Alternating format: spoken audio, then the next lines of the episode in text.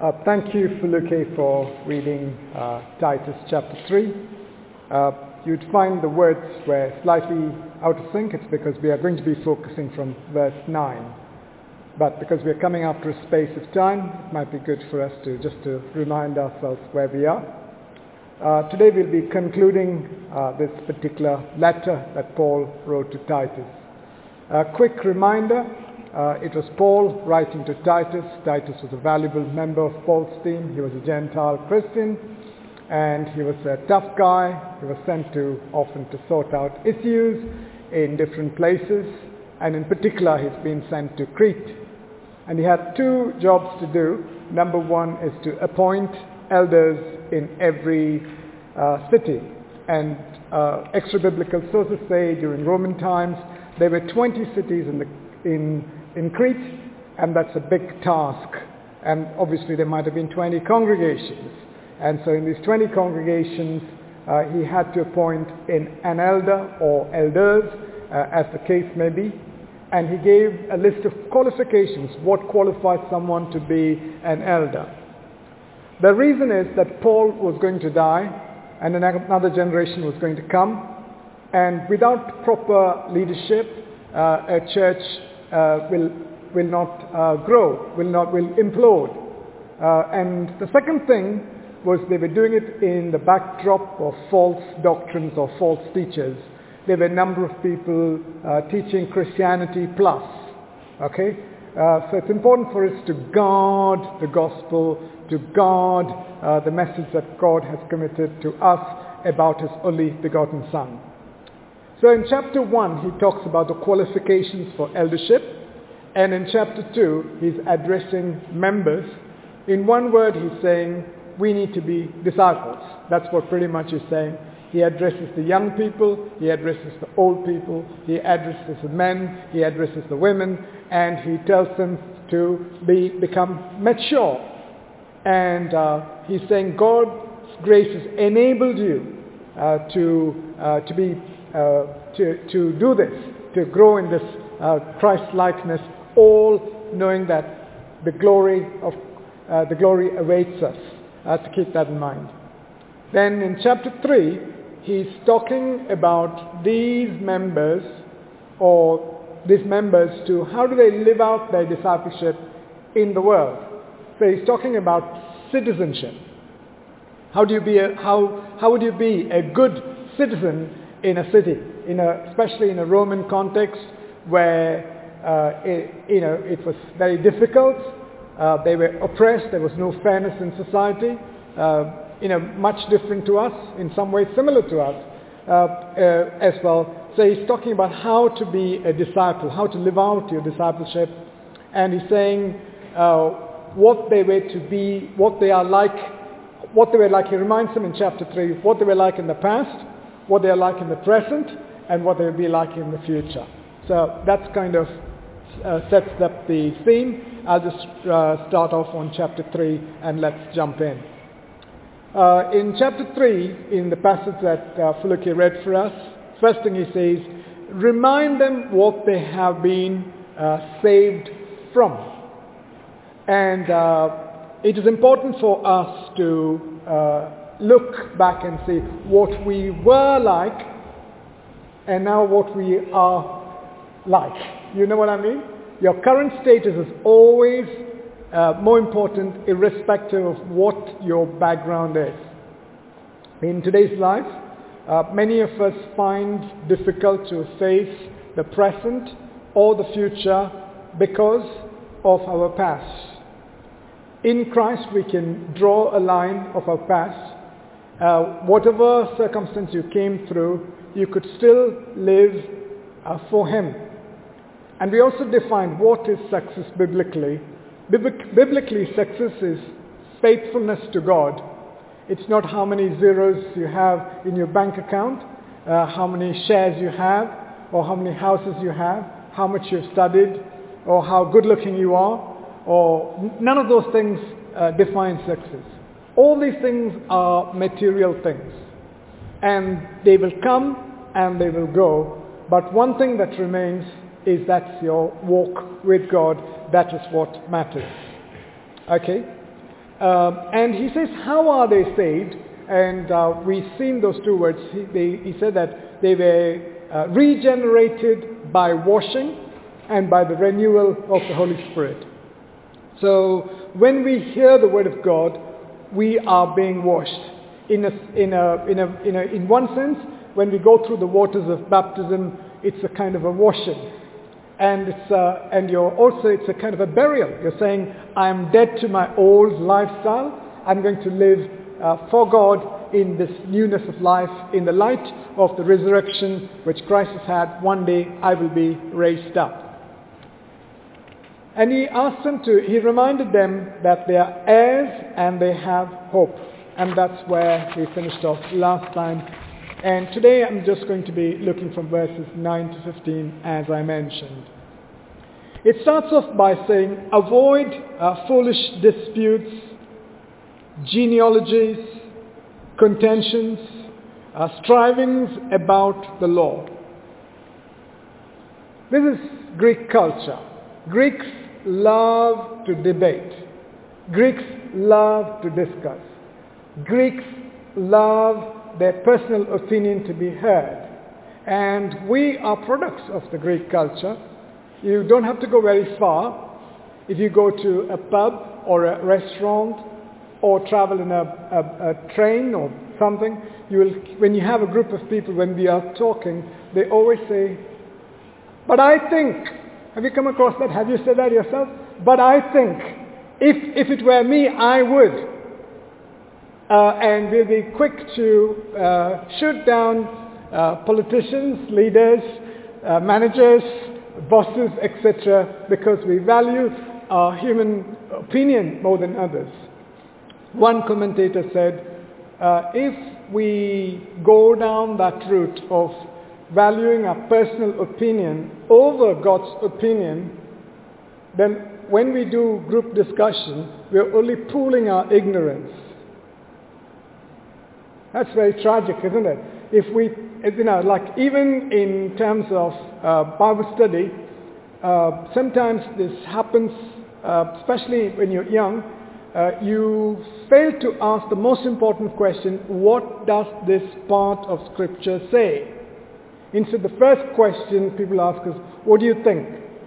Who cares what you think? What you think may be right, what you think may be wrong, but does it line up to Scripture? That's first matter. So first and foremost question of any sign of discipleship is to ask when you read a text, say, what does this text say? What is God trying to communicate? Then comes your opinion, and in your opinion you need to be, you must remember, you're not reading words of man, but actually you're reading words of God. So if you have a high view of Scripture, it is always saying, I need to align with Scripture. It's not like Scripture somehow should be bent and brought to alignment with my way of thinking. Like some people think that God needs an update, he's got a bug and he needs to be fixed. That's sad. It's not, he's not a piece of software that needs to be fixed. It's not a glitch. It's not a virus or any of those things. You've got to remember, He is Lord. He's God. Once you call Him God, the rightful thing is actually to surrender and say, one of the things Claire and I, when we pray, say, we stop and say, we thank you that you are God and we are not. We thank you that you're King and we are not. We thank you that you're Lord and we are not. We thank you your words are eternal and ours is not. Lord, there are many times we find it difficult to comprehend your word, comprehend you, but we surrender because you are God. So that is honesty, that is discipleship. So uh, in, as we close this letter, one of the applications we can take on board is when we read the scripture, say, God, your words are higher than mine. Your thoughts are higher than mine. Lord, I might I might have, I might, my friends might think I'm clever, but compared to you, I am not. I surrender to your scripture. I surrender to your rulership. When we say, Lord, let your kingdom come, the basic meaning is saying, I'm acknowledging that your king, your rule matters. And you're saying, my position as a subject, because we live in a democracy, we, even if you're in Commons, in the House of Commons, if you ever watch, uh, sometimes I do, uh, watch, and you know, when the Prime Minister's questions or time comes and speaks, there's lots of yas and boos and all sorts of things and banging on the, on, on their benches. All that happens. So because we're kind of used to it, so we have thought that we have somehow, what do you call, minimized God and brought him down to the size of man. And even, you know, um, uh, I was one time uh, listening to a, a, a, uh, a new young person uh, starting to, uh, he was preaching his first sermon, uh, someone whom I know, and he sent me a copy and, of, online and I was listening to it. And he asked me, please give an honest feedback. And he, in the he was talking about various miracles that Jesus did, and he said, that guy Jesus. That's what I picked up on. And I told him, you never address your Lord as that guy. He is Lord. He is King. He is King of kings. He's Lord of lords. He's the most supreme. That's, so what I would like you to do is, as we enter the new year, to have a very high view of Scripture. And these scriptures are inspired by God. Men wrote it, of course, but they were inspired by God to write. It expresses God's thoughts. But it's important to evaluate what is descriptive and what is prescriptive. Sometimes the scripture is just stating what happened. So it's not that you need to go around with a, with a catapult trying to slay Goliaths around. That's not what you're called to do. No, that is it's saying this is what exactly happened. But it, it, the, what is, uh, and you need to know what is prescriptive. Prescriptive is you can face the biggest of enemies with the help of God, the biggest of challenges with the help of God. If you know Him, you can do well. So you, you get the picture. So you need to understand that. So Greeks here were having uh, foolish disputes about genealogies, they uh, also had Jewish people uh, who had become Christians. The early church was made up of majority Jews, uh, minority Gentiles. So, you know, many people were suddenly claiming, you know, uh, I actually, you know, from the tribe of Benjamin, you see, uh, you know, my, my parents, my great-great-great-grandparents all knew Saul, literally, and all that kind of stuff, trying to, to uh, uh, speak about genealogy. Sometimes we are so boastful human beings. And uh, even me, sometimes uh, I fall into that trap because uh, I grew up in a denomination called the Marthomites, which uh, my ancestors have told the story orally over and over and over again over the years that I've growing up, saying that your our ancestors were transformed by Apostle Thomas when he came to India. We are the Thomites. You know, we, we, we, we had unbroken Christianity from AD 68. Wow, and all that sort of thing. And sometimes that can make you feel proud. You know, and I have to always fight back and say, I thank God for that heritage. Okay? But what's important is do I know Jesus? That's what matters. Do you know that Jesus knows you? God knows you. That's that that matters. Um, I have come across other friends in this country who have said, I'm firstly an Anglican, then a Christian. I've come across people who have said, I'm a salvationist first and then a Christian. No, no, no. We are a Christian first and then whatever else you are. Okay? Keep that in mind. So people were boasting about their genealogies, contentions and strivings about the law. Some people might have a chip on the shoulder saying, oh, I, I only eat kosher food. Or you might say, or you might say, I don't uh, go and buy a pint of milk on Sunday. I go, I drink black tea because it's a, you know, this is a rest day. You might have chip on your shoulder with various things. These kingdom of God is not about eating and drinking, but it is about righteousness, joy, and the, the power of the Holy Spirit and the power of the Spirit. So you got to, you got to remember that. The kingdom of God does not come by observation simply because the king has come. Advent season is all about the King has come. And he says they are unprofitable and useless. If someone comes and tries to impress you with these kind of genealogies and talking about Christianity plus, don't get impressed. He says they are unprofitable and useless. Don't give your airtime. And today's, in today's life, some of you listen to podcasts, or many of you do listen to podcasts, and many of you listen to podcasts of the wrong type of people, and then you get upset and say, oh, look at them, look at them. Unsubscribe. If they're telling heresy, unsubscribe. Don't waste your time. Okay? Just unsubscribe and just, uh, you know, you know, my, uh, one of my friends says uh, from India, he says, cut the clutter, he will say. Cut the clutter. Let's have it neat. So it's important in this life to see what, in, in our lives, it may not be necessarily someone is arguing about genealogies with us. Maybe it is other things that's trying to take your precious time away from your family. And you know, um, I do uh, Duolingos ever since this uh, pandemic happened. James Fort introduced me to that app. A great app. And every week it tells me how much time I've spent with Duolingo. Okay? Uh, apparently I'm now 3,000 something days in Duolingo, unbroken streak and all that. They say, would you like to put up a medal up there? I say, nah, nah, I just would like to speak French one day. That's my bottom line, okay? That's, anyway, that doesn't matter at all. But what I'm trying to say is, don't waste your time. It's good to check yourself and say, how much time are you giving to things? We say God matters. He's priority. He's Lord. Okay, here's something I'm going to just cut it close to the bone. You can, you can forgive me afterwards. My thought is, you know, we had a lovely friend, uh, I shan't mention names, for older generation, they know who they, uh, Hershey, she served as our treasurer, and she also served as our trustee at once upon a time. And uh, uh, we had, we used have prayer meetings in this back room. And, you know, you guys are let off lightly. The prayer meetings are at 6 o'clock in the morning. Okay?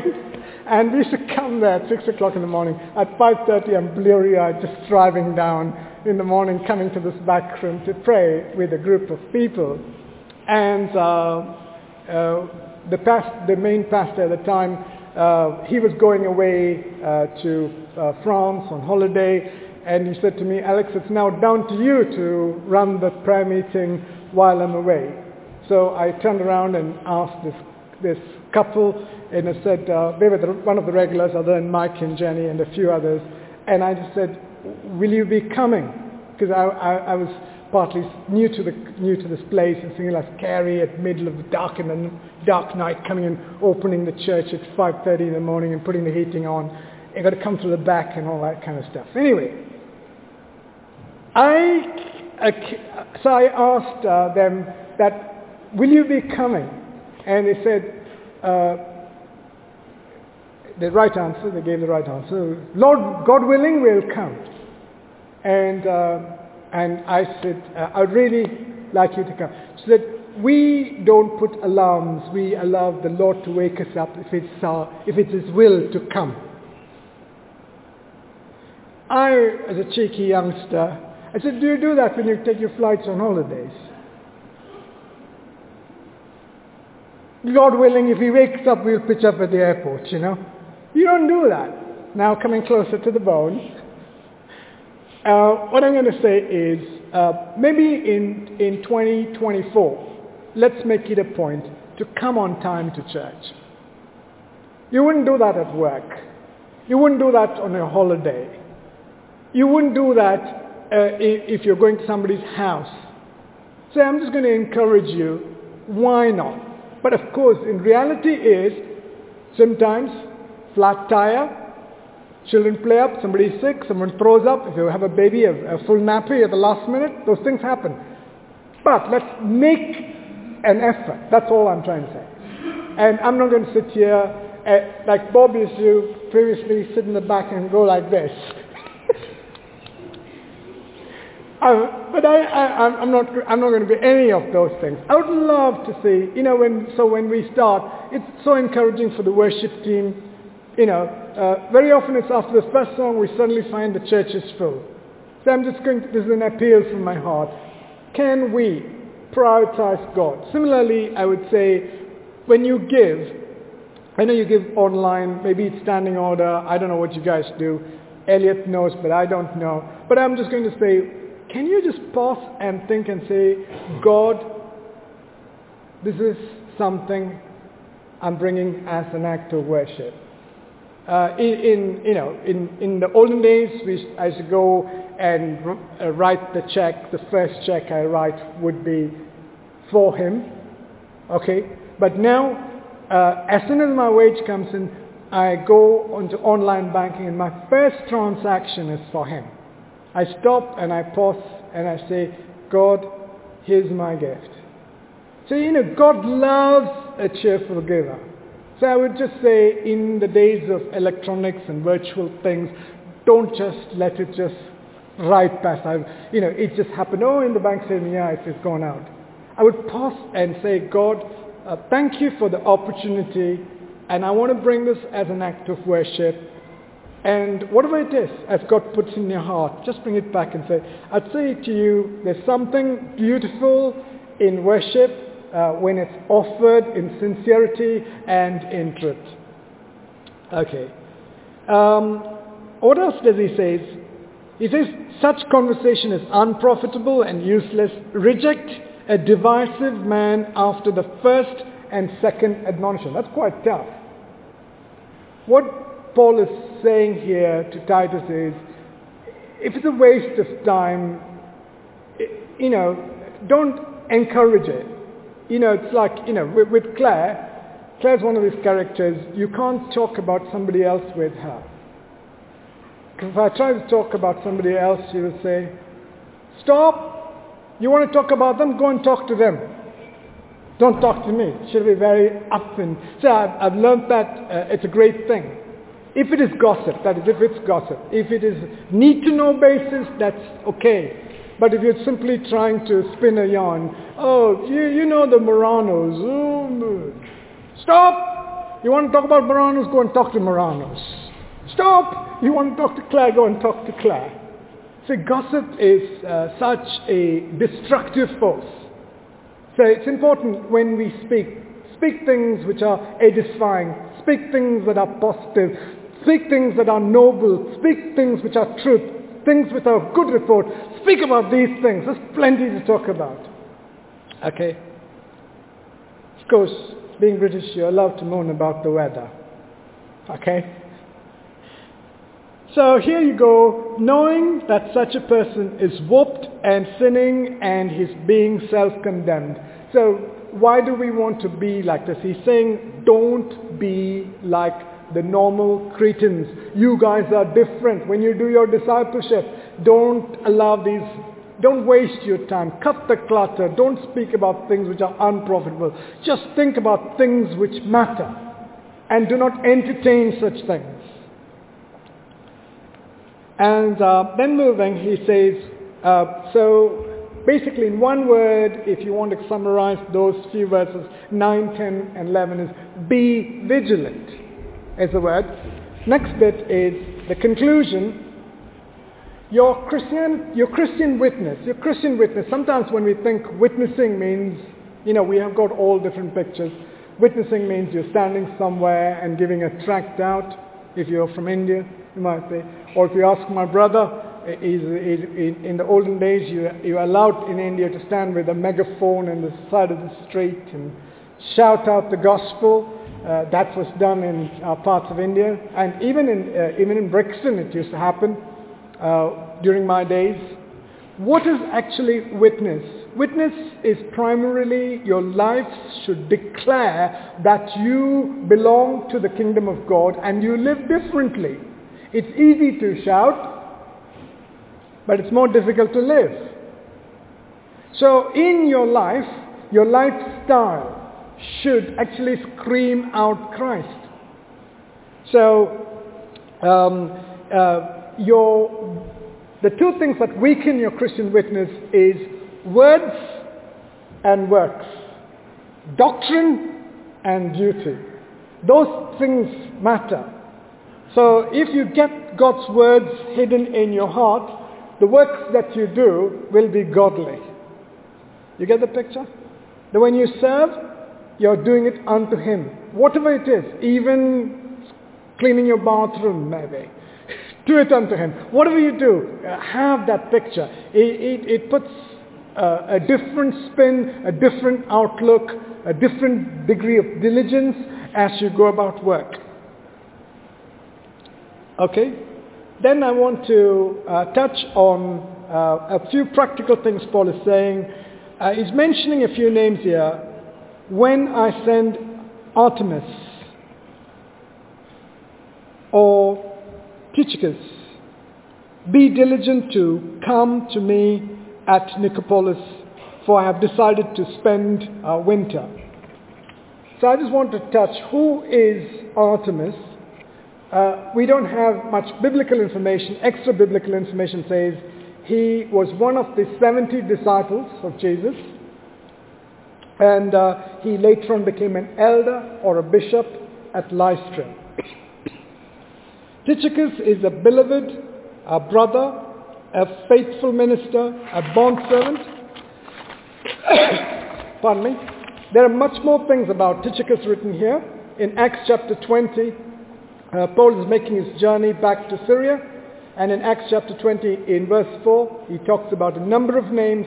Sopater the Berean, the son of Pyrrhus, accompanied him, and of the Thessalonians, Aristarchus and Secundus, Gaius of Derbe, Timothy, and the Asians, Tychicus and Trophimus. So he was from Ephesus, that was called as uh, Asia Minor during those times. Uh, so keep that in mind. In Ephesians chapter 6:21, he says, "So that you may know how I am and what I'm doing, Tychicus, the beloved brother, the faithful minister in the Lord, will tell you everything." So if he's going to come and tell everything about Paul, he's close to Paul. Okay? He's bringing news. In Colossians 4:7, he says, Tychicus will tell you all about my activities. He's a beloved brother and a faithful minister and a fellow servant in the Lord.